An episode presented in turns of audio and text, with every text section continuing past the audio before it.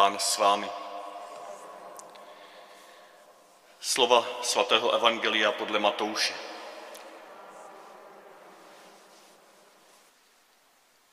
Když se Ježíš narodil v Betlémě, v Judsku, za času krále Heroda, přišli do Jeruzaléma mudrci od východu a ptali se, kde je ten narozený židovský král? Uviděli jsme jeho hvězdu na východě a proto jsme se mu přišli poklonit. Když to uslyšel král Herodes, ulekl se a s ním celý Jeruzalém. Svolal všechny velekněze a učitele zákona z lidu a vyptával se jich, kde se má Mesiáš narodit. Řekli mu, v Betlémě, v Judsku, neboť tak je psáno u proroka, a ty, Betléme, v judské zemi, nejsi vůbec nejmenší mezi judskými předními městy, protože z tebe vyjde vládce, který bude panovat mému izraelskému lidu.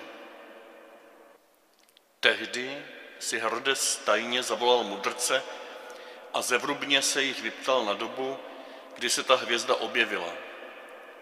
Poslal je do Betléma a řekl, jděte a důkladně se na to dítě vyptejte.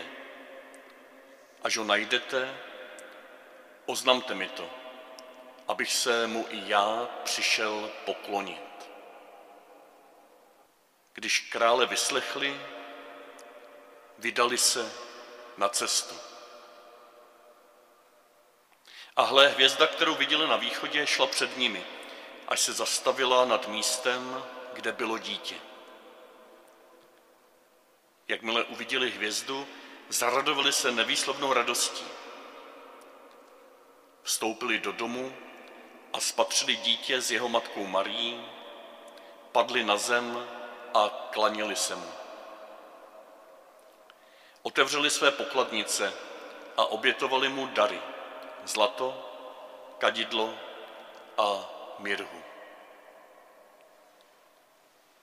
Ve snu dostali pokyn, aby se k Herodovi už nevraceli.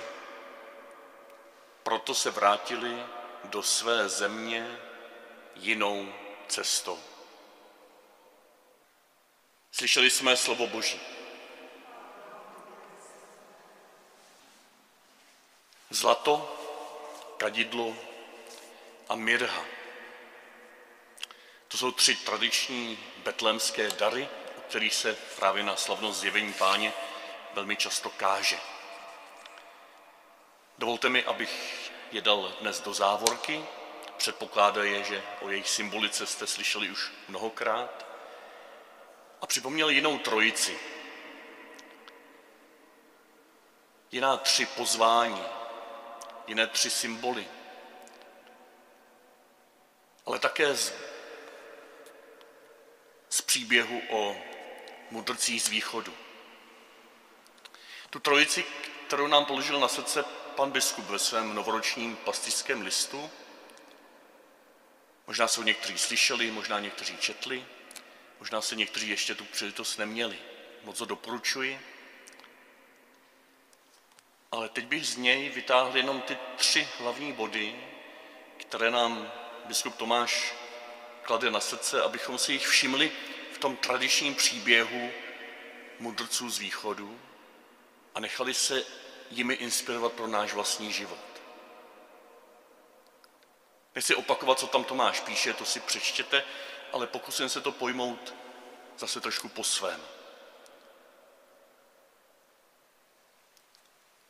Jsme zváni na společnou cestu a papež František na podzim nás vyslal na cestu, kde máme společně vnímat, co se mezi námi děje na této společné cestě, rozjímat o tom, rozlišovat to ve světle Evangelia, hovořit o tom, dokonce o tom i něco napsat a poslat mu to, aby věděl, jak se tady v Chebu máme. Aby možná ho něco z toho také oslovilo a mohl ve svém rozhodování být tím také inspirován. To je ta známá synoda o synodalitě, o které jsme už dlouho nemluvili přes Vánoce. A teď po vánočním odpočinku je před námi. Jsou před námi ty tři měsíce, kdy jsme právě k tomuto zvání. Papež František se nás ptá, jak se tam v tom chebu máte? Jak se vám společně žije a slouží pravdě, lásce, dobru? Jak se vám společně daří na téhle cestě? Napište mi něco o tom. A jako správný jezuita nás poprosil, abychom se scházeli, o tomto mluvili a používali k tomu takovou pomůcku, které právě jezuité říkají společné duchovní rozlišování. To je ta trojice z příběhu mudrců z východu. To je ta trojice, kterou tam zmiňoval i Tomáš, i když trošku v obecnějším smyslu. Společné duchovní rozlišování. Není to obyčenské setkání jenom tak, že mluvíme o všem možném a nemožném a z toho něco napíšeme, nějaký zápis ze schůze. Ale jsme zváni ke společnému duchovnímu rozlišování. Začneme od toho prostředka, to tam Tomáš zmiňuje jako první. Duchovní. Má to být duchovní. Má to být vedené hvězdou. Při, tom rozhovor, při těch rozhovorech, při tom přemýšlení se máme nechat vést Duchem Svatým. Je to duchovní rozlišování. Není to jenom nějaké zvažování pro a proti, není to nějaká statistika plusů a mínusů naší církve. Je to duchovní ptaní se po znameních této doby pro nás, po znameních Ducha Božího mezi námi. Je to ptaní se potom, kde Duch Boží zasevá dobré ovoce, které přináší radost a podporu ostatním lidem i nám. Je to hledání této dobré duchovní sedby mezi námi. Té hvězdy, dobra, pravdy a krásy. To je to první, co bychom měli mít na mysli, když se sejdeme k nějakému takovému rokování v rámci té naší synody, ale v podstatě kdykoliv se sejdeme, nebo kdykoliv společně putujeme po naší cestě s druhými lidmi. Jsme vedeni hvězdou. Nemáme se spolehat, jak píše Tomáš, jenom na naše přirozené schopnosti. Ty jsou dobré, ty jsou základem. I těm mudrcům pomohlo, že znali tehdejší vědu, že znali tehdejší hvězdy, že znali spousta tehdejšího učení, ale uprostřed toho se nechali ozářit hvězdou. Dovolme to taky pánu. Tomu slouží, když se setkáváme chvilky ticha, kdy necháváme doznít, co jsme řekli sami, co řekli druzí, a v tom tichu necháváme prostor, aby se tam vkradla záře betlémské hvězdy aby nás nasměřovala možná někam trošku jinam, než jsme doteďka přemýšleli. Nebo aby nám ozářila něco z toho, o čem jsme mluvili a co tam by hrozilo, že zůstane zapadlé nebo nespozorované. Duchovní. Nechat se vést hvězdou. Pak tam je to společné. Každý z nás můžeme o těch otázkách naší společné cesty přemýšlet, modlit se, předkládat je Bohu v modlitbě, v osobní modlitbě, v osobním tichu, ano. Ale potom je třeba se sejít a to, co máme ve svém srdci vyslovit, ti druzí tomu naslouchají a zase vysloví to, co slyšeli ode mě a prohlubujeme vzájemné porozumění. A tak jsme společně na cestě ve vší rozmanitosti.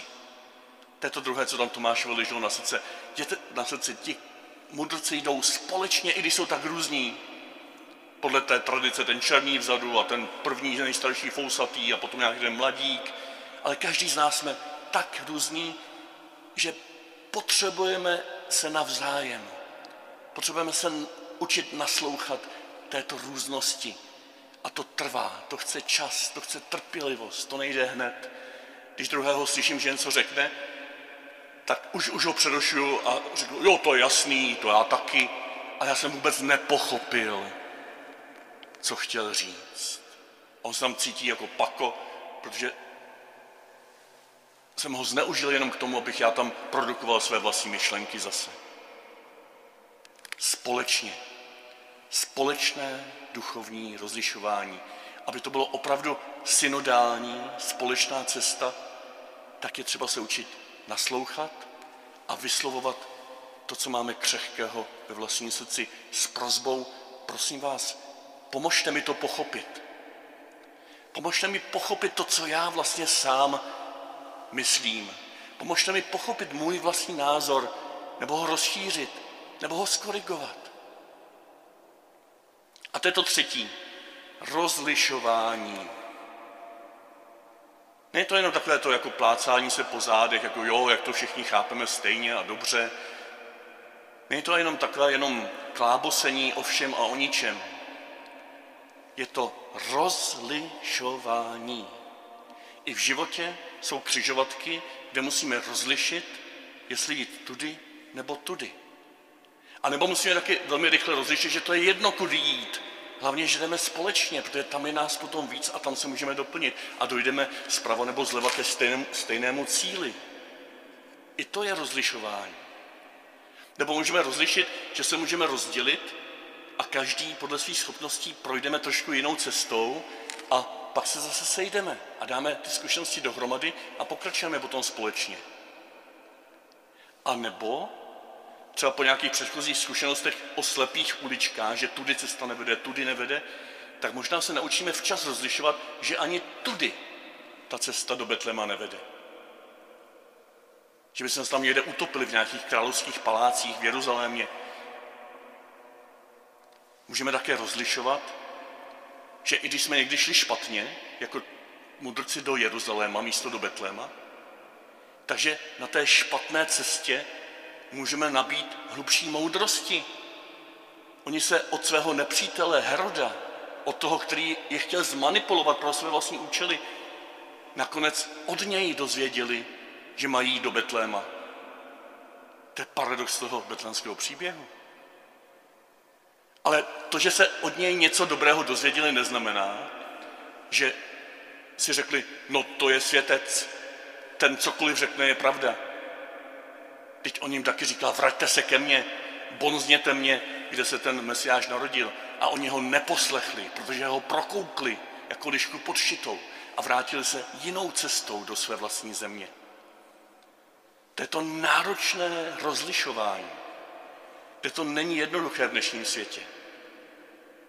Na takovým profláknutým příkladě to, že minulá vláda vydávala nějaká dobrá a užitečná opatření proti koronaviru, neznamená, že všechno, co dělala a říkala, bylo správné.